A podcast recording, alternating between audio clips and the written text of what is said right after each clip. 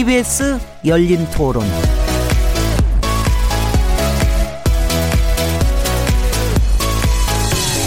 안녕하세요. 묻는다, 듣는다, 통한다. KBS 열린 토론 진행자 시민 김진혜입니다.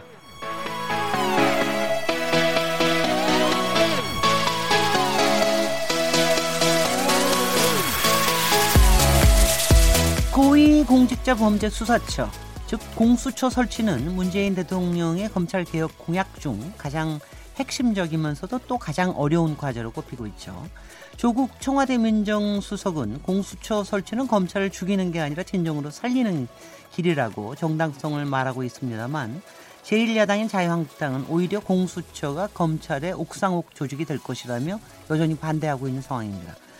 아, 그러나 검찰 법원 개혁을 위한 공수처 설치를 위한 조속한 시일 내에 설치, 신설해달라는 청와대 국민청원이 30만 명을 넘어선 만큼 국민들의 요구는 어느 때보다 높다고 보이는데요.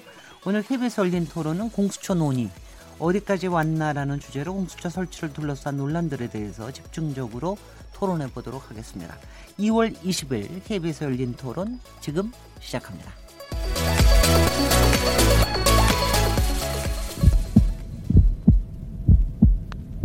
살아 있습니다. 토론이 살아 있습니다. 살아있는 토론, KBS 열린 토론. 토론은 라디오가 진짜입니다.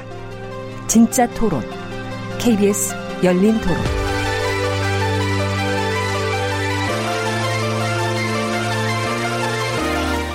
열린 토론 청취자 여러분께서 토론에 참여하실 수 있는 방법 안내해 드리겠습니다. 오늘 KBS 열린 토론은 현재 국회에서 논의 중인 고위공직자 범죄수사처, 즉 공수처에 대해서 토론을 진행해 보려고 합니다. 여러분은 공수처 설치에 어떤 의견을 가지고 계십니까? 공수처 설치 법안은 지난 16대 국회 때부터 수차례 발의됐지만 번번이 국회 문턱을 넘지 못했는데요. 공수처 설치가 어려운 이유는 뭐라고 보시는지 어떤 우려가 있는지 등도 함께 보내주십시오. 오늘도 청취자 여러분들의 목소리를 직접 들어보는 시간을 마련했는데요. 02-368에 1001번부터 1003번까지 석대의 전화로 참여하실 수 있습니다. 문자는 샤프 9730번으로 보내시면 되고요. 단문은 50원, 장문은 100원의 정보 이용료가 붙습니다. KBS 모바일 콩 그리고 트위터 계정 KBS 오픈을 통하시면 무료로 참여하실 수 있습니다. KBS 열린 토론은 매일 새벽 1시에 재방송됩니다. 그리고 팟캐스트로도 언제든 들으실 수 있습니다. 청취자 여러분들의 날카로운 어, 시선과 또 의견을 기다립니다. 오늘 KBS 열린 토론 공수처 논의 어디까지 왔나라는 주제로 얘기해 볼 텐데요. 함께 토론하실 패널 네 분 소개해 드리겠습니다. 김인회 인하대 법학전문대학원 교수님 나오셨습니다. 네, 안녕하십니까. 김인회입니다. 네, 참여 정부 시절에 사법제도 개혁 추진위원회 기획 추진단 간사를 맡으셨고요. 2011년에는 문재인 대통령과 함께 검찰을 생각한다라는 책을 내시기도 했습니다.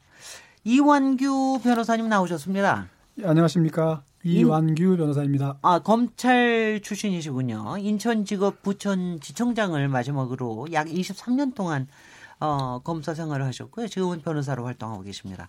성창익 변호사님 나오셨습니다. 예, 안녕하십니까. 성창익 변호사입니다. 민변의 사법위원장을 지내셨고요. 어, 전직 판사 출신이십니다. 장영수 고려대 법학전문대학원 교수님 나오셨습니다. 예, 안녕하세요. 반갑습니다. 어, 네 분 오늘 다 전문가들 나오셔서 오늘은 토론이 좀 매끄럽게 잘 될 것 같다는 생각도 드는데요. 저희가 한, 한 달여 전에 사법개혁 추진위원회라고 이제 국회에 있는 특별위원회 거기에 이제 내용을 얘기를 하면서 어, 사실은 공수처 설치하고 수사권, 검경 수사권 조정, 그리고 검찰 내부 개혁 가지고 얘기를 했는데 세 가지를 한꺼번에 얘기하니까 그냥 굉장히 얘기가 좀 맴돌았습니다. 그래서 이거는 좀 따로따로 얘기를 해야 청취자들께서 잘 이해하실 것 같아서 오늘은 특별히 공수처에 대해서 얘기하는 그런 기회를 마련해 봤습니다. 어, 공수처에 대해서는 사실 지난 1년 반 또는 뭐 지난 16대 국회 때부터니까는요, 거의 뭐 어, 10년 이상 얘기를 되고 있기 때문에 많이들 알고는 계시겠습니다만은 어, 여전히 뭐 풀리지 않는 과제들이 많아서 일단 어, 이것이 이제 검찰 개혁의 어, 한 방법으로 나온 것인데 어, 이 공수처 필요성에 대해서 패널들이 어떤 의견을 갖고 계신지 이 부분에 대해서 얘기를 먼저 듣고 어, 시작을 하는 게 좋을 것 같습니다. 김인혜 교수님께서 아무래도 검찰에 대해서 책까지 쓰셨으니까 제일 먼저 시작을 하실 텐데 가능하면 좀 짧게 의견을 얘기해 주십시오. 예, 감사합니다. 공수처 설치에 관한 저의 의견은 뭐 당연히 공수처가 설치되어야 한다라는 입장입니다. 크게 두 가지 측면에서 말씀드릴 수가 있습니다. 첫 번째로는 사회자께서도 말씀을 하셨습니다만은 공수처 논의가 어, 굉장히 20년 이상 오래 이제 끌어온 사, 사, 사안이죠. 1996년도 어, 참여연대가 공수처법 부패방지법을 어, 입법 청원하면서 공수처 논의가 나왔는데요. 그 이후로 수많은 그 법안이 예, 나와서 국회에서 시도가 되었다가 안 되었습니다. 그 와중에서 검찰개혁의 논의 또는 어, 부패 고위공직자들의 부패 즉 정경유착 등에 대한 부패 문제를 해결하기 위한 어, 그 입법 시도는 계속 있어 왔는데요. 그 중에서 특히할 만한 것은 참여정부 때 노무현 대통령께서 공수처 어, 법안을 국회에 정식으로 제출한 바가 있고 그 이후로는 특검이라든가 아니면은 어, 또는 그 상설 특검 법안 또는 또 특별 감찰 관제 등으로 해서 그러한 고위공직자들의 어, 비리 또는 범죄에 대한 그 대응 태세를 갖추려고 노력을 해온 것이 어, 역사입니다. 그 역사가 지금 현재 법안으로 제출돼서 지금 이제 국회에서 사개특위로 논의가 되고 있죠. 그러한 역사적인 측면에서 볼 때 이번에 반드시 예, 그 공수처 법안이 통과되면로써 예, 부패 문제, 특히 고위공직자들이 연루되어 있는 정경유착의 문제가 해결돼야 한다라는 생각이 듭니다. 두 번째로는 역시 이론적인 측면인데요. 아무래도 공수처라는 부분은 검찰개혁이라는 측면도 있지만은 우리나라에서 특히 문제가 되어 왔던 정경유착, 고위공직자들이 예, 어, 연루되어 있는 비리 문제, 대형 비리 문제에 대한 어, 적절한 대응 기구다라고 말씀드릴 수가 있습니다. 김영삼 대통령 때부터 이 비리가 터졌고 김대중 대통령도 피해가지 못했고 노무현 대통령 때도 그런 논의가 실제로 네. 있었고 그다음에 이명박 그다음에 박근혜 대통령까지 이어지면서 이 고위공직자들의 비리 문제가 계속해서 터져나오고 있죠. 이 부분에 대한 20년 동안의 대응 이 사실상 제대로 되지 못했다는 반성하에서 상설적이고 전문적이면서 또한 이 부패 문제를 전담하는 그런 기구가 국민적인 여론으로 네. 지금 이제 대두가 되고 있고 또한 역사적인 필요성 그리고 또 이론적인 필요성을 갖추고 있다 이렇게 말씀드릴 수가 있겠습니다. 네, 짧게 얘기해 달라고 그러는데 역시 짧은 거를 기대를 못할 것 같습니다. 장영수 교수님도 그 정도 길이로 얘기하실 수 있습니다. 아니요, 조금 더 짧게 해보겠습니다. 네. 저는 공수처의 이제 원칙적인 필요성에는 찬성할 수 있습니다. 다만 예전부터 이제 조건부 찬성이었던 것이 일단 우리가 공수처를 설치해서 여러 가지 이제 고위공직자의 비리 문제를 잡겠다라고 하는 목표 여기서 누가 반대하겠습니까? 그런데 그 목표를 달성하기 위해서 갖춰야 될 것들이 있거든요. 한편으로서는 수사 제대로 해야죠. 다시 말하자면 이 기능의 이 조직의 효율성을 확보해야 되고 다른 한편으로서는 지금 이게 검찰 수사를 못 믿겠다라고 하는 거니까 그 믿을 수 있도록 하는 즉 이 공수처의 수사에 있어서의 중립성과 공정성 이걸 확보할 수 있는 전제가 또 이제 독립성 아니겠습니까? 결국은 이 효율성과 독립성이라고 하는 것이 갖춰진 공수처라면 저는 찬성합니다. 근데 그게 지금까지 나온 법안에서는 별로 갖춰져 있지 않았다. 이게 이제 문제의 핵심이라고 보고요. 그리고 또 한 가지 이제 지적해야 될 점은 그동안에 이제 검찰을 주된 타겟으로 했습니다. 실제로 검찰 비리 문제 같은 것들이 많이 제기됐으니까. 그런데 지금 현재로서는 검경 수사권 조정이 가시화되고 있을 뿐만 아니라 거의 기정사실화되고 있는데 이렇게 되면은 검찰을 겨냥해가지고 공수처 만들었는데 나중에 검찰은 권한이 별로 남은 게 없고 그 권한은 경찰로 다 가버렸는데 이거 어떡할 거냐 이런 식의 문제가 또 생길 수 있거든요. 그런 부분에 대해서도 보완이 필요할 겁니다. 네. 성창인 변호사님은 판사 출신으로서 어떻게 생각하십니까? 예, 저는 뭐 기본적으로 그 경험적으로 볼 때 지금 지금까지 경험으로 볼 때 정치적인 중립성이 확보된 그런 어, 독립된 수사기구가 필요하고 그런 조직이 공수처라고 생각을 합니다. 아, 공수처는 또 그 검찰의 권력을 분단시킨다는 측면에서도 아, 바람직한 것 같고요. 그리고 그 검찰 내부의 비리를 아, 수사하는 데에도 아, 공수처가 더 아, 잘할 수 있을 걸로 생각합니다. 그리고 마지막으로 그 공수처라는 기구가 있다는 그 존재 자체만으로도 아, 이 고위공직자들이 그 권력 남용을 아, 경계하고 또 그들의 부패를 방지할 수 있을 걸로 생각합니다. 네네. 이왕규 변호사님? 예, 저는 그 공수처와 관련된 논의가 뭐 조금 전에 그 김 교수님께서도 말씀하셨듯이 뭐 20년 넘게 논의가 됐다. 네. 아, 근데 아직도 이게 입법화되지 않는 걸 보면은 제가 보기엔 입법하기 쉽지 않기 때문에 그런 게 아닌가 그런 말씀 좀 그렇죠. 드리고 싶습니다. 여러 가지 이제 쟁점들이 많으니까요.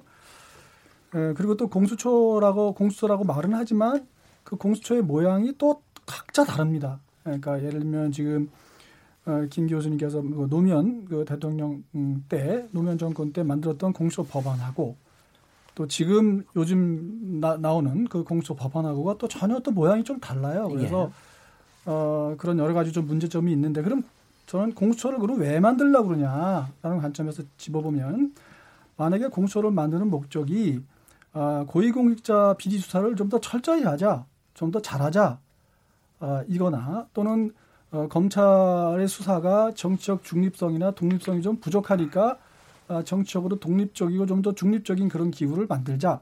아, 그런 문제의식에서 만들자고 하는 것이라면 저는 반대입니다. 그, 그건 왜냐면, 어, 고위공직자 비리에 관한 수사는 지금 검찰 수사력이 상당 수준이기 때문에 그 검찰 말고 다른 기구를 만든다고 그래서 고위공직자 비리 수사를 더 잘한다라고 말할 수는 저는 없을 것 같아요.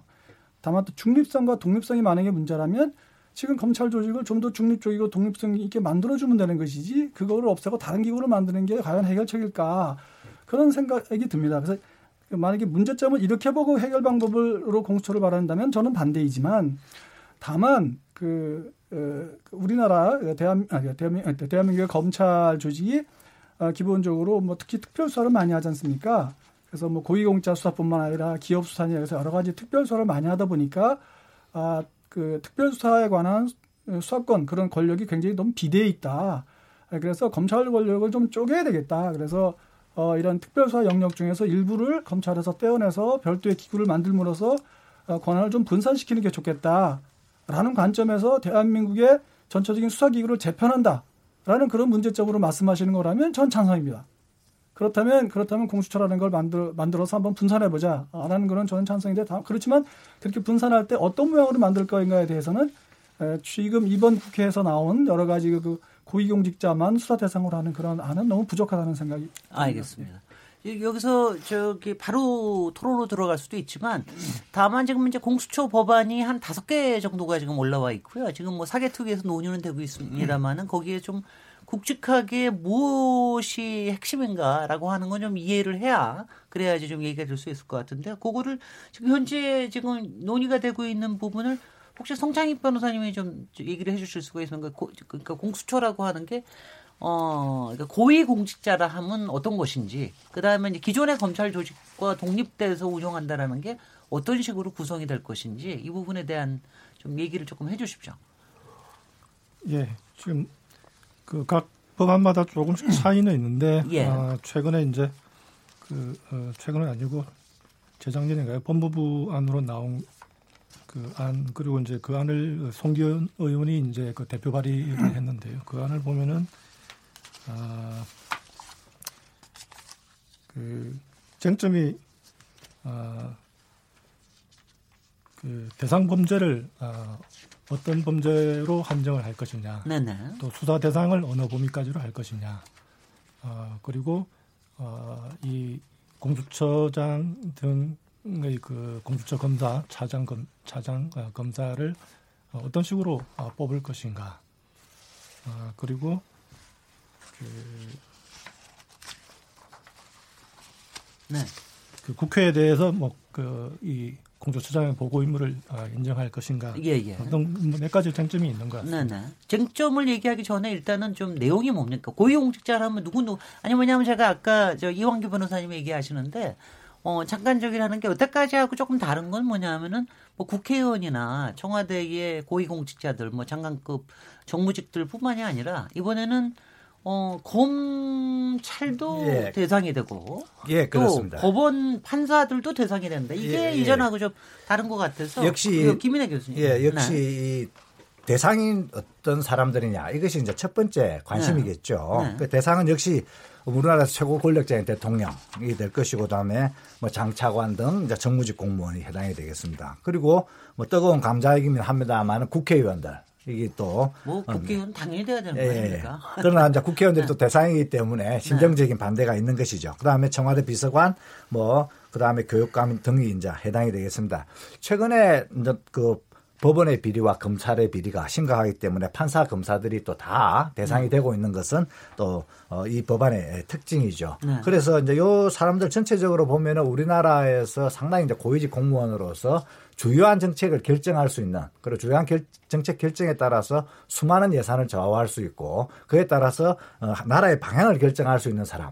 이 대상입니다. 이런 분들이 어 직권을 남용한다든가 또는 직무를 유기하는 그런 권한 권한 남용의 그런 범죄를 저지른다든가 아니면은 횡령이라든가 배임을 해서 부패에 빠진다든가 하게 되면은 정책 자체가 제대로 수립되지 않을 뿐만 아니라 또 집행 과정에서도 수많은 예산의 누수 등 또는 범죄 행위가 발생하게 되는 것이죠. 그래서 이러한 초고위 어, 고위직 어, 공무원들을 대상으로 해서 이들의 권한 남용, 그 다음에 부패 범죄, 그리고 그와 관련돼 있는 이제 연관돼 있는 범죄 등을 이제 대상으로 어, 하고 있습니다. 예, 예. 예, 이것이 바로 이 법안이 가지고 있는 특징인 고위공직자 중심의 이제 정경 예- 이전에 표현한다면은 정경유착, 예, 네. 권- 권력자 중심의 권력형 비리를 이제 전담하는 상설 조직임을 이제 상징적으로 보여주는 법률 내용이 되겠습니다. 네. 예. 그러면 장현수 교수님께서는 그걸 좀 설명을 해 주시죠. 이 아까 조직 효율성과 이 중립성, 독립성을 굉장히 얘기를 하셨는데 이렇게 돼서 만들어지는 공수처의 조직이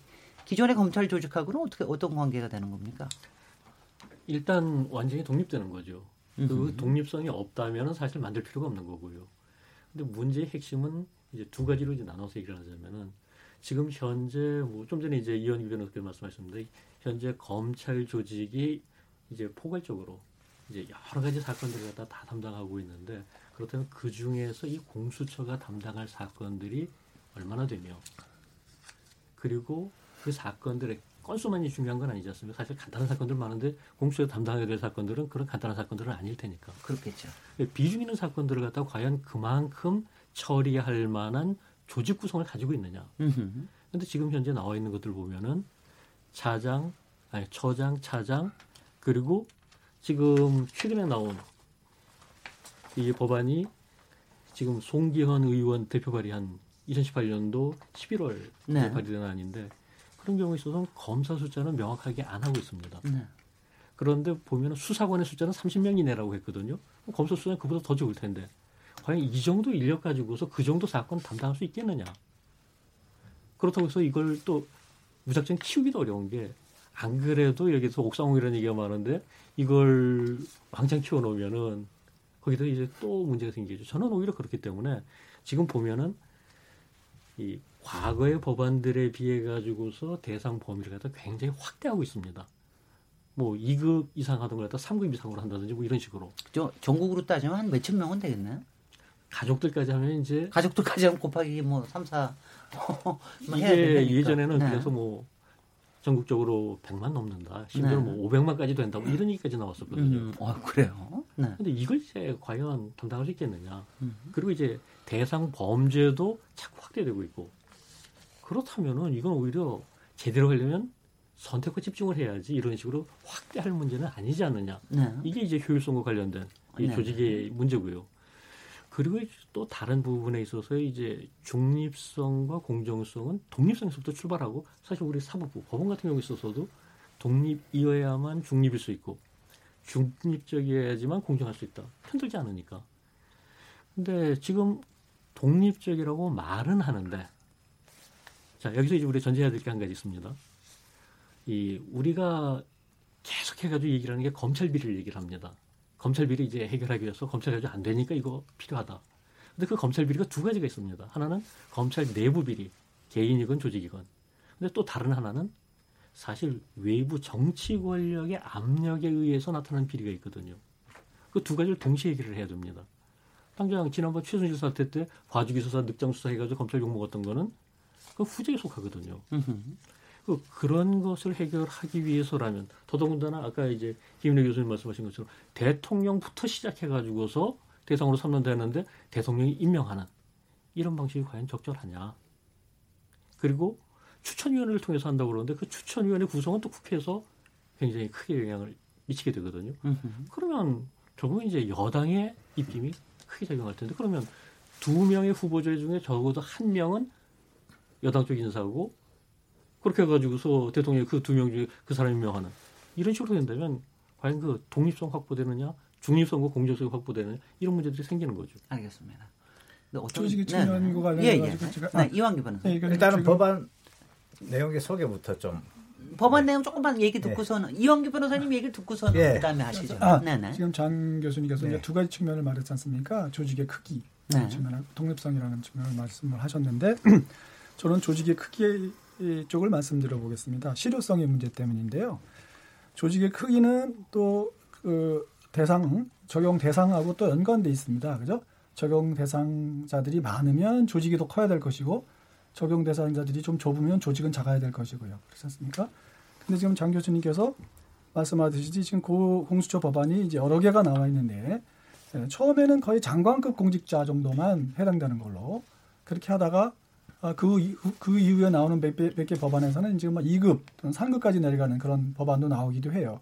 근데 그 이유가 왜 그러냐면 어, 장차관급, 장관급이나 차관급 정도까지만 고위공직자 대상을 잡으면 어, 실제로 어, 그, 그 사람들이 행하는 그런 류의 그 고위공직자들이 행하는 범죄로 수사할 만한 범죄가 아, 1년에 몇 건 안 됩니다. 네, 네. 그러니까 최근에 무슨 뭐 무슨 농단이다, 국정농단이다, 사법농단이다 그래가지고 여러 가지 공직자들에 대한 그런 수사가 지금 굉장히 다발적으로 이루어지고 있지만 이건 굉장히 이례적인 상황이고요. 통상적인 경우, 일상적인 경우에는 사실은 차관급 이상의 그 어, 범죄가 입건돼서 수사되는 게 어, 떤 해는 한, 1년에 한 건도 없는 때도 있어요. 그, 네. 그래야지 정상일 것 같네요. 그렇습니다. 한때가 없는 때가 있어요. 그런 네. 때가 있습니다. 그리고 네. 기껏 있어봐야 두 건, 1년, 뭐 이런 정도예요. 범죄로서 수사되는 것은. 그러면 그런 1년에 한, 한두 건 정도 벌어지는 그런 이 사건을 수사하기 위해서 그럼 어떤 조직을 만들 거냐 하는 그런 문제가 생기지 않습니까? 그래서 이 그런 정도의 고위공직자 조사처 그, 그런 정도의 공수처 법안을 만들려고 하면은 차라리 그것보다는 어, 감찰 쪽으로 하는 게 어떠냐는 생각을 하게 된 거죠. 그래서 음. 특별감찰관법을 만든 거예요. 이제 아, 왜냐하면 어, 1년, 1년에 발생되는 범죄가 한두 건이고 어, 어떤 데는 없는 경우도 있다 그러면 실제로 수사는 잘 못하지 않습니까? 그러면 그 조직을 만들면 그 조직에서 할 수 있는 일은 감찰이에요. 그러니까 그 자기 대상 범죄에 해당되는 그런 고위공직자들이 혹시라도 무슨 비리를 저지르지 않나 이런 거에 대해서 말하자면 여러 가지 자료를 수집하는 정보수를 수집하는 일을 주로 할 거란 말입니다.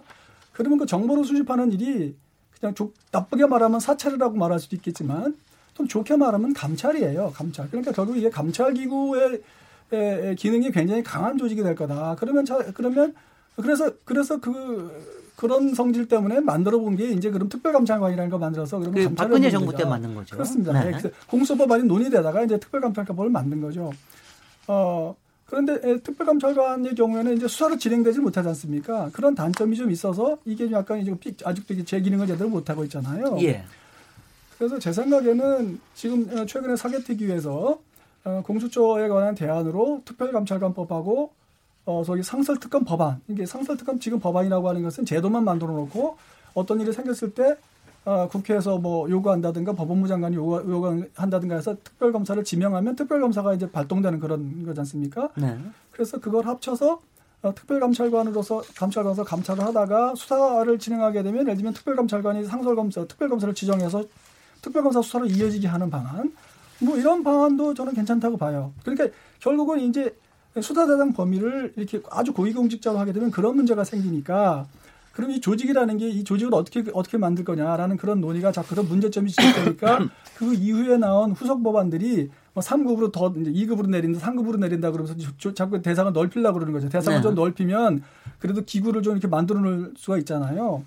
그런데 다시 한번 말씀드리지만 상급 이상 공무원인 경우에도 상급 상급 정도로 공무원을 이렇게 내린다 하더라도 실제로 그 사건이 통상적인 경우에 이렇게 사건이 많지는 않습니다. 그래서 조직이라고 하는 것이 왜 이제 이 공수처를 이렇게 만들면 옥상옥이다. 지금 기존 검찰을 이용하면 된다는 그런 반론이 나오냐면 어, 일상적인 일을 하는 조직이 있는 거죠.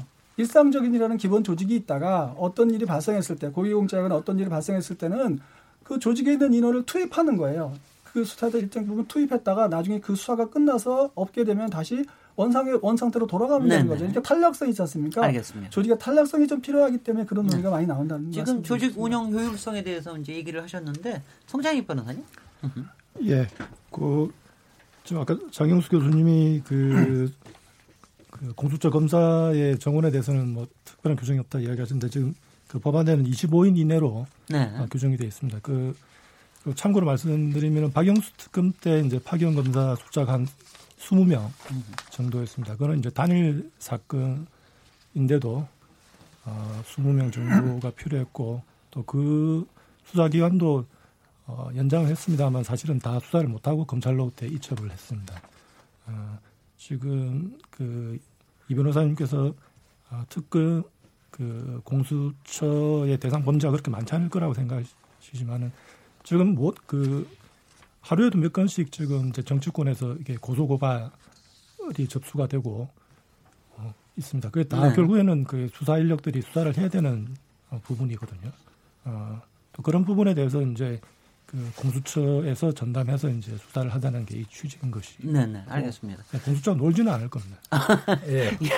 일단은 그 참 그렇네요. 예, 김인하 숫자, 교수님. 예, 예, 숫자 문제에. 대해서는 네. 어 25명 검사 그리고 수사관은 30명 이렇게 이제 정부의 입장은 정해져 있는데요. 이것은 사실은 좀 최소한의 출발이다 이렇게 얘기할 수가 있습니다. 왜냐하면 공수처 법안을 도입하는 데 있어서의 직접적인 당사자인 검찰의 이제 반발이 역사적으로 있어 왔고 지금도 이제 그에 대해서 어느 정도 반발이 있는 실정입니다. 뭐 조직을 이제 불신하는 데서 따오는 그런 감정적인 대응도 일부 있겠지요. 그러나 이게 자 고위공직자 비리 수사 어, 고위공직자 범죄 수사처라는 그 중대성에 비추어 본다면 사건이 아까 말씀드린 대로 좀 전에 말씀드린 바와 같이 에, 권력형 비리 그다음에 대규모의 이제 정경유착 뭐 이런 것들이 관련이 돼 있는 것이죠. 그렇기 때문에 수사가 뭐 일반적인 어 사건하고는 완전히 질이 다른 그런 사건이라서 이에 대해서 전문적인 것이 필요하다 이렇게 이제 말씀드릴 수가 있고요. 그런데 그 그래서 지금 이제 그 법무검찰개혁위원회에서는 이미 해산을 했습니다만은 초기에 법무검찰개혁위원회에서는 검사들의 숫자가 더 많고 어 50명 정도, 그다음 수사관은 약 70명 정도의 제- 제한을 했는데 그렇게 하면은 너무 반발이 심할 것 같아서 이제 최소한으로 일단은 가볍게 출발 한번 해보자라는 성격을 띠고 있습니다. 조금 하나 잠깐만 예. 아이디어를 주시면은 지금 검찰이 전체가 얼마인데 그 중에서 25명 빼는 겁니다. 잘 아시겠습니다만 저- 잘 모릅니다. 2천 한 네네. 100명 정도 되나요? 아, 지금? 2,100명이요? 예, 예. 그러니까 한 1% 정도, 1% 정도 빼는 거네요. 그러니까. 그렇죠. 예, 예. 예. 네. 그리고 그 장영수 교수님께서 음그 이렇게 정치적 중립성 이런 얘기를 많이 하셨는데 정치적 중립성과 관련해서는 법안 내용이 굉장히 많은 신경을 썼다 이런 점을 알 수가 있습니다. 먼저 무엇보다도 공수처장이나 차장은 법조인으로 한정이 되- 됩니다. 두 번째로 추천위원회가 7명으로 구성이 되는데 국회 추천이 4명이고 그 다음에 법무부 장관, 법원행정처장, 대한변협회장이 들어가게 되어 있습니다. 그래서 두 명을 추천하게 되는데요. 두 명을 추천하면 거기에서 대- 국회의장이 교수 단체 장과 협의해서 한 명을 선정하도록 되어 있습니다. 그 한 명을 대통령이 임명하도록 되어 있죠. 아, 대통령은 그냥 임명만 예, 한 명만 거군요. 임명해야 됩니다. 음. 만약에 서로가 합의가 되지 않는다면 둘을 같이 추천하게 되고 둘 중에 대통령이 한 명 지명하게 되면 또한 청문회 절차를 밟게 되어 있습니다. 알겠습니다. 그렇기 네. 때문에 국회에서 이중삼중으로 일단은 그것을 이제 검증을 하는 것이죠. 그 다음에 임기도 3년 내다가 중임의 제한, 중임이 없기 때문에, 어, 중임을 하기 위해서, 어, 임명권자의 눈치를 본다든가 하는 것들은 이제 제, 제, 어, 없게 되겠습니다. 그리고, 어, 3년인가요? 임기는? 예. 네. 그 다음에 퇴직 후에, 어, 또 2년간, 뭐, 헌법재판소 재판관이라든가, 검찰총장이라든가, 장관이라든가, 대통령 비서실이라든가, 대통령 경호실이라든가, 이런 데를 가지 못하게 되어 있습니다. 네 네. 그렇기 때문에, 말에 그, 그, 어, 공수처장으로서 자기가 실적이 있다고 해서 그에 대한 은혜로 뭐 다른 좋은 자리를 간다 이런 것들은 구조적으로 봉쇄가 되어 있는 것이죠. 그렇기 때문에 정치적 중립성에 관해서는 이 국회의원들께서도 뭐 고민을 많이 하시, 하시겠습니다만은 이 법안에서도 이중삼중뭐 심지어는 사중오중에 그런 안전판을 두고 있다 이렇게 말씀드릴 수가 있습니다. 네. 다만 이제 국회 국회 추천에서 국회가 최종적으로 뭐 거의 결정권을 절반 이상 가지는데 국회를 그럼 못 믿겠느냐? 이렇게 얘기를 하면 사실상 할 말은 없습니다. 우리나라에서 그나마 민의가 가장 정확하게 반영되어 있는 곳이 그 국회고 또한 정치적으로 이 부분은 또 결정이 돼야 될 부분이기 때문에 국회 이외에 다른 곳에서 이것을 임명할 방법은 없는 것이죠. 대통령이 바로 임명하면 정치적 중립 문제가 바로 나오는 것이고 네네. 그렇다고 해서 대법원장 임명할 수도 없는 건 아니겠습니까? 그러니까 국회가 추천하고 국회가 어, 임명하는데 이제 관여를 하는 알겠습니다. 방안밖에는 사실상 상상할 수가 없는 것이죠. 네. 예. 지금 이 벌써 디테일이 너무 깊숙이 벌써 들어와 버리긴 했는데요. 일단 이 얘기를 조금 들어봤으면 좋겠습니다. 어, 아까도 뭐 간접적으로는 얘기를 하셨는데 왜 검찰 이게 이제 왜 비효율적이고 독립성에 문제가 될 수 있고 이 얘기를 하셨는데 어, 사실 20년 동안 얘기해 왔다 그런 거 굉장히 크게 오랫동안 얘기해 온 거 아닙니까? 근데 또 이제 이게 그동안 안 된 이유가 도대체 그 이유가 검찰 내부의 반발 때문에 아마 가장 컸을 것 같다는 생각도 드는데 아니면 또 어, 정치권에서도 뭐 무슨 이유가 있을지 모르겠는데요. 일단 검찰 내부 얘기부터 좀 이현기 변호사님이 언제 검찰에서 나오신 게 언제였습니까? 어, 글쎄요, 한 저는- 10년 되셨습니까? 아, 예, 아닙니다. 아니요. 저는 그 한참 그러니까 한참 재작년 더- 8월 달에 나왔으니까 아, 그러시면은 뭐 너무 잘하시겠네요. 얼마 안 됐습니다만 네네. 어, 공수처 설치와 관련해 가지고는 뭐 검찰에서는 기존에 반대 입장을 취하고 있었죠. 그렇겠죠. 그러나 어, 이번 에, 이번 그 사개특위에서는 그 문- 문밀 검찰총장이 그 공수처 설치에 대해서 적극적으로 반대 입장을 적극적으로 표시하고 있는 것 같지는 않습니다. 네.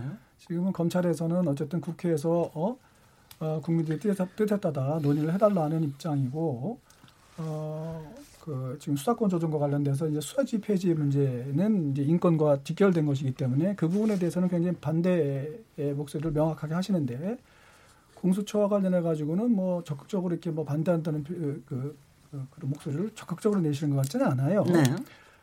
어, 그리고 검찰 내부에서는 지금 아까 제가 말씀드렸지만 이게 고위공자 비리를 더 잘하자 또는 뭐 정치적 중립성을 더 뭐 갖춰야 된다 이런 측면에서의 검찰 개혁의 방안으로 공수처를 논한다 그러면 그 부분은 아마 어, 반대할 겁니다. 그 해, 해법이라면 근데 그게 아니고 어, 전반적인 지금 검찰을 개혁하자고 하는 그런 문제 의식이 에, 이 대한민국 검찰이 그 일반 형사 사건 민생과 관련된 일반 형사 사건뿐만 아니라 아, 이렇게 정치적인 사건이라든가 또 경제 사건이라든가 이렇게 1차 수사부터 나서는 그래서 이게 그걸 이제 특수수사나 인지수사라고 하는데요. 그런 1차 수사부터 시작하는 수사에 너무 인력이 많이 나가 있기 때문에 그래서 검찰이 굉장히 비대해 보인다. 권한이 굉장히 세 보인다. 에, 그런 측면에서 그 인지수사나 특별수사의 영역, 어, 영역을 좀 이렇게 좀 줄이자라고 하는 그런 문제의식은 검찰 내부에서도 갖고 있는 것 같고요. 에, 그래서 어, 지금 우민일 총장도 어, 여러 차례 말씀 말은 하, 외부적으로 말은 하지만 검찰의 특별 수사를 가능한 줄이겠다고 말을 하거든요. 그런 측면에서 그런 차원에서라면 어, 적어도 대한민국 대한민국의 수사기구를 좀 재편하는 거죠. 그러니까 검찰이 하고 있는 특별수사 영역을 줄이면 그런 검찰이 지금 맡고 있는 특별수사를 누군가 맡아야 되지 않습니까? 네네. 그렇지 않습니까? 그럴 때 그거를 그러면 지금 경찰에 맞냐? 그건 또 그건 또. 적절치 않아 보인단 네네. 말이에요. 지금 경찰도 워낙 범죄니까. 경찰도 워낙 이제 큰 조직이니까 네. 그래서 어, 제3의 조직으로 제3의 조직으로 그러면 검, 경- 검찰이 맡고 있는 어떤 특별사 영역의 일정 부분을 맡는 어, 그런 조직으로 어, 뭐 구상한다. 면 아마 그거는 검찰에서도 크게 반대하지 않을 거라고 저는 봅니다. 근데 그, 그렇게 말할 때 않게요? 내부 조직은 아니 아니. 검찰과 별도. 별도 조직이 제가 네네. 지금 말씀드린 것처럼 대한민국의 이제 수사기구를 재편하는 거죠. 지금 네. 대한민국의 수사기구는 크게 경찰과 검찰이 있지 않습니까? 네. 그리고 이제 특별 특별 사법경찰관이라고 해서 각자 행정관청대에 있는 그 사법경찰관. 근데 지금 그 일- 일반 일상적으로 수사를 하는 기구는 검찰과 경찰이 두 개가 있는 거잖아요. 네. 그런데 그, 그, 이게 두 개가 있는 이런 이 체제에서 하나를 더 만드는 거죠. 좀 분산해서, 네. 어, 검찰관은 별도의 기구, 또 경찰관도 별도의 기구죠. 그러니까, 음흠. 그렇게 해서 권리, 그, 이 수사와 관련된 권력을 좀 이렇게 재편하자. 음흠. 그런 논의로서 좀 이렇게 대승적인 논의라면 제가 보기엔 검찰에서도 그렇게 반대할 것 같지는 않습니다. 아니, 잠시만, 한마디만. 잠깐 그, 제가 그 제가 이완규- 제가, 제가 한 가, 제가 예. 먼저 한 가지만 얘기 드리면은요.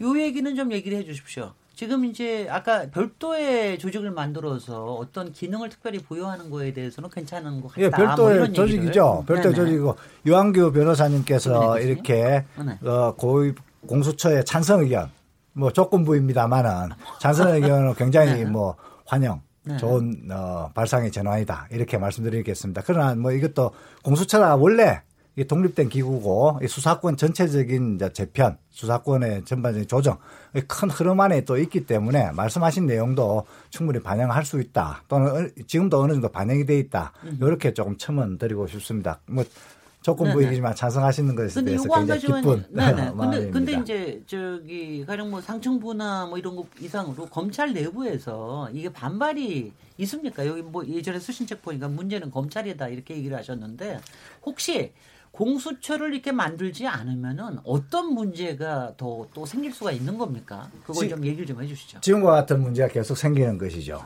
그러니까 대통령 제하에서 검찰이 정치적인 그 중립의 문제가 항상 남고 네. 그에 따라서 정치적인 뭐 평양에 따라서 수사가 진행되면은 수사의 미진함에 대한 그런 불만이 남고 그래 되면 다시 이제 특검을 가게 되고 네. 특검이 또 발동이 돼 수사를 하게 되면 그것이 또 그 결과에 따라서 또 재판을 하게 되고 이런 것들이 이제 계속 반복이 되는 것이 그래서 특검이 열몇 십사 차례 정도가 진행이 됐는데요. 이러한 네. 것들을 지금 우리 역사에서 좀 모아서 이제는 어 임시적으로 이렇게 사건이 생겼을 때 법안을 어렵게 통과시켜서 또한 그 특검을 또 어렵게 구성해서 또 공무원들을 파견받아서 하기보다는 상설 조직을 만들어서 전문적인 알겠습니다. 그런 것들을 해보자. 그래서 특검을 반복되는 특검을 상설로 한다 이런 측면도 예, 예. 성창이 예, 가지고 있죠. 네. 한 가지만 보완한다 그러면은 네. 그 이제 검찰하고 그 공수처하고 이제 그 조직상의 차이 근본적인 차이를 낳는 게 이제 그 인사권입니다. 그, 네네. 예. 검찰은 이제 그 대통령을 정점으로 하는 인사권 직접 영향을 직접, 받죠. 네, 직접 예. 저기 저기 하는 거 지명을 하는 거죠. 예. 네네. 예. 그렇지만 이제 그 이 공수처장하고 이제 그 이하 그 차장 검사들은 그 대통령이 그 직접 뽑는 게 아닙니다. 네, 다 추천위원회를 예, 그러고 뭐 그 사람들이 뭐 대통령 한테서 뭐 승진 심사를 받을 일도 없고요. 네. 지금 그 검찰이 역사적으로 그 중립성의 그 의문을 불러일으킨 가장 큰 원인이 이제 그 인사 문제 때문에 아, 인사권자인 그 정치 권력의 눈치를 본다 이런 그 의심을 가장 많이 받았습니다. 그래서 그 뭐 그냥 제 개인적인 경험입니다만 예전에 한 십몇 년 전인가 그 검찰총 그때 검찰총장 하시던 분이 이제 그 특강을 하시면서 그 이 검찰에서 그 굉장히 열심히 밤늦게까지 밤새도록 이제 일을 하고 그렇게 열심히 하는데도 그 얼마 안 되는 정치적인 사건 때문에 검찰이 욕을 먹는다. 어, 이런 말씀을 하시고 그 이 정치적 사건을 마치 따로 때 가면은 검찰이 욕을 안 얻어먹을 것이다라는 그런 뉘앙스로 이야기를 하셨거든요. 어, 그런 그 생각을 하시는 또 그 검사분들도 있을 것 같아요. 예, 예. 장영수 교수님. 예, 예. 네. 근데 지금 이 부분과 관련해서는 이제 한 가지 정리를 먼저 하고 시작을 해야 될 게 실제로 이제 대상 범위는 굉장히 넓습니다. 고위공직자에 대해서. 그런데 애초에 이 얘기가 나오기 시작한 건 검찰 개혁입니다. 공무원 개혁, 뭐 공직자 비리 문제보다도 오히려 검찰 개혁에서 시작을 한 거거든요. 그 얘기는 결국 이러한 고위공직자에 대한 검찰 수사에 대한 불신, 이게 좀 문제가 됐었던 것이고 그렇기 때문에 이 검찰 개혁의 수단으로서 이게 이게 됐던 거. 그리고 그걸 갖다 이제 뒤집어서 보면 지난 한 20여 년 동안에 이제 말하자면 이 검찰 개혁을 하기 위해서 이걸 하자라고 했더니 그거 말고 저거 이렇게 해서 이제 여러 가지 다른 대안들이 시도가 됐습니다. 예컨대 없었던 검찰총장에 대한 임기제라든지 인사청문회 제도라든지 이런 것들이 이제 그동안에 쭉 됐었던 거고요. 그런데 그게 다 실패하고 나니까 아, 그럼 공수처라도 해야 되지 않느냐. 이게 으흠. 점점 점점 시간이 가면서 더 힘을 얻게 돼버린 거죠. 그런데 여기서 이제 한 가지 주목해야 될 점은 제가 음. 맨 처음에 이제 말씀드린 부분입니다만 이 검찰이 그 권한을 제대로 행사하지 못하기 때문에 그런 문제들이 생긴다. 검찰이 이제 수사권을 제대로 공정하게 안 해서 그렇다라고 하는데 그 수사권 경찰로 옮겨놓고 하는 것이 과연 맞는 거냐? 공수처로 옮겨놓고 하는 그렇죠. 네. 아니 아니. 네. 지금 검경 수사권 조정. 아예 예. 네. 그러면서 이제 음흠. 실질적으로는 이거 그럼 더 이상 검찰 개혁이 아니게 돼 버리거든요. 다시 말하자면은 이 공수처를 통해서 검찰 개혁을 할 거냐? 검경 수사권 조정을 통해서 검찰의 권한을 띄어냄으로써 검찰 개혁을 할 거냐? 이 두 가지가 사실은 동시에 가기에 오히려 부적절한 부분이 있거든요. 그런데 지금 현재는 동시에 가고 있습니다. 그거는 물론 굉장히 전문적인 얘기라서 전문적인 예, 얘기라 하나만 바로. 네네 예. 네네 네, 제가- 제가- 네, 이완기 변호사님이 검찰 출신이니까 그 얘기 조금 아, 듣겠습니다. 예, 예. 먼저. 왜냐하면 지금 네. 그 우리 성 변호사님께서 네. 말씀하신 것 때문에요. 그 검찰이라 검찰이 그동안은 정치적인 정치적인 중립성을 못 지켰다. 어, 정치적인 이런 큰 고위 그 공직자 비리 수사에서 제대로 그 독립적이고 중립적이고 수사를 못했다. 그런 평가시죠. 그리고 그 이유가 뭐냐? 지금 잘 진단하셔서 저도 동감입니다. 그 인사권 때문이에요. 그렇죠. 그러니까 총장을 대통령이 임명하기도 하고 그다음에 지금 검찰은 검찰총장뿐만 아니라 그 밑에 있는 고직 고위직들 다 청와대에서 다 이렇게 인사안을 짜냈으니까 그리고 뭐 어쨌든 청와대에서 발탁도 하기도 하고 그죠? 또 또는 또는 또는 어디 딴 데로 보내기도 하고 막 네. 이런 인사권을 갖고 있으니까 그러면 그, 그 조직이 권력의 눈치를 보게 되지 않냐라는 거잖아요. 네. 그래서 지금 그 대안으로 그런 눈치를 안 볼 수 있는 그런 제도를 하나 만들어가지고 기구를 만들겠다고 그러는 게 지금 대안으로 나온 게 지금 그게 공수처지 않습니까? 지금 말씀하시는 게. 그렇죠. 저는 그 부분에 있어서 다른 얘기를 하고 싶은 거예요. 제가 이제 지금은 이제 현직에서 나와서 변호사를 하고 있으면 제가 현직에 있을 때도 누차누차 이제 여러 번 말을 했고 검찰 개혁의 유체는 인사권의 개혁이다라고 계속 얘기를 하고 있거든요. 지금 말씀하시는 그러니까 공수처장을 임명하는 정도 이런 독립적인 그런 제도를 검찰총장이나 검, 검찰에 주면 안 되나요? 예. 그러면 해결될 것 같은데요. 그런 중립성의 문제는. 지금 저도 여태까지 예. 저희가 이거 세 번째 예. 토론이었는데 항상 그 얘기를 하시거든요. 이 점에 대해서 명확하게 김인혜 교수님. 예, 먼저 네네. 장 교수님께서 말씀하신 부분만 하나 음. 바로 잡고 가겠습니다. 이 공수처 부분은 애초에 이제 검찰 개혁으로 지도된 것이 아니고 어, 고위공직자들 비리 수사, 비리 수사, 즉 다시 말해서 정경 유착이라든가 권력형 비리에 대한 수사로부터 문제 의식이 시작이 됩니다. 그래서 1996년도에 참여연대가 부패 방지법을 입법 청원을 하면서 거기에 딸려 있는 조직으로서 제안을 하게 되지요. 그리고 참여정부에서 노무현 대통령이 또 공수처 법안을 제출하셨을 때그 반복되는 정경유착, 권력형 비리 문제를 해결하겠다는 문제 의식을 가지고 계셨던 것이고요. 그것이 어, 그때까지만 해도 검찰개혁이 본격화돼서 어, 논의가 되고 있지는 않았었습니다. 그러나 이제 그것이 지나면서 검찰의 문제가 점점 더 심각해지고 더 드러나면서 아 고용 공수처 문제가 검찰 개혁의 문제하고도 연결고리가 있구나. 그래서 이 검찰 개혁을 분산한다는 측면에서 또는 검찰의 그 비리를 수사한다는 측면에서 이 공수처가 굉장히 큰 역할을 하겠구나라고 하면서 검찰 개혁의 방안으로까지 이렇게 어, 위상을 갖게 됩니다. 그래서 주된 위상은 어, 정경유착 등, 정경유착 등 권력형 비리에 대한 수사이고, 그 다음에 다른 측면으로서 검찰개혁의 측면을 가지고 있다. 이렇게 예, 예. 말씀드릴 수가 있고요. 인사권을 잘 행사하면은 될 것이다. 라고 얘기를 하셨습니다. 그 인사권은 그런데 제도화되기는 어려운 거 아니겠습니까? 그게 만약에, 어, 인사권을, 어, 그렇게 이제 완전히 줘버리게 되면 어떤 일이 벌어지냐 최악의 경우에는 이제 박- 그 이번에 양승태 전 대법원장의 사법농단 같은 사태가 벌어지는 것이죠. 이 제도의 문제로 해결해야 될 것을 인사권의 문제로 해결하는 것은 굉장히 부적절하다 이렇게 생각이 듭니다. 이- 예, 그렇게 말다. 저는 예, 일단 일단요. 일단 여기까지 벌써 너무 달아오르셔서 저희가 원래 2부에 얘기하려는 것까지 지금 저기 하는데 이제 논점을 거의 다 이렇게 드러내셨으니까 2부에서 좀 좀 더뭐저 깊이 있게 더 들어가 들어가실 수 있을 것 같습니다. 잠시 쉬었다가 토론 이어가도록 하겠습니다. 지금 여러분께서는 KBS 열린 토론 시민 김진애와 함께 하고 계십니다.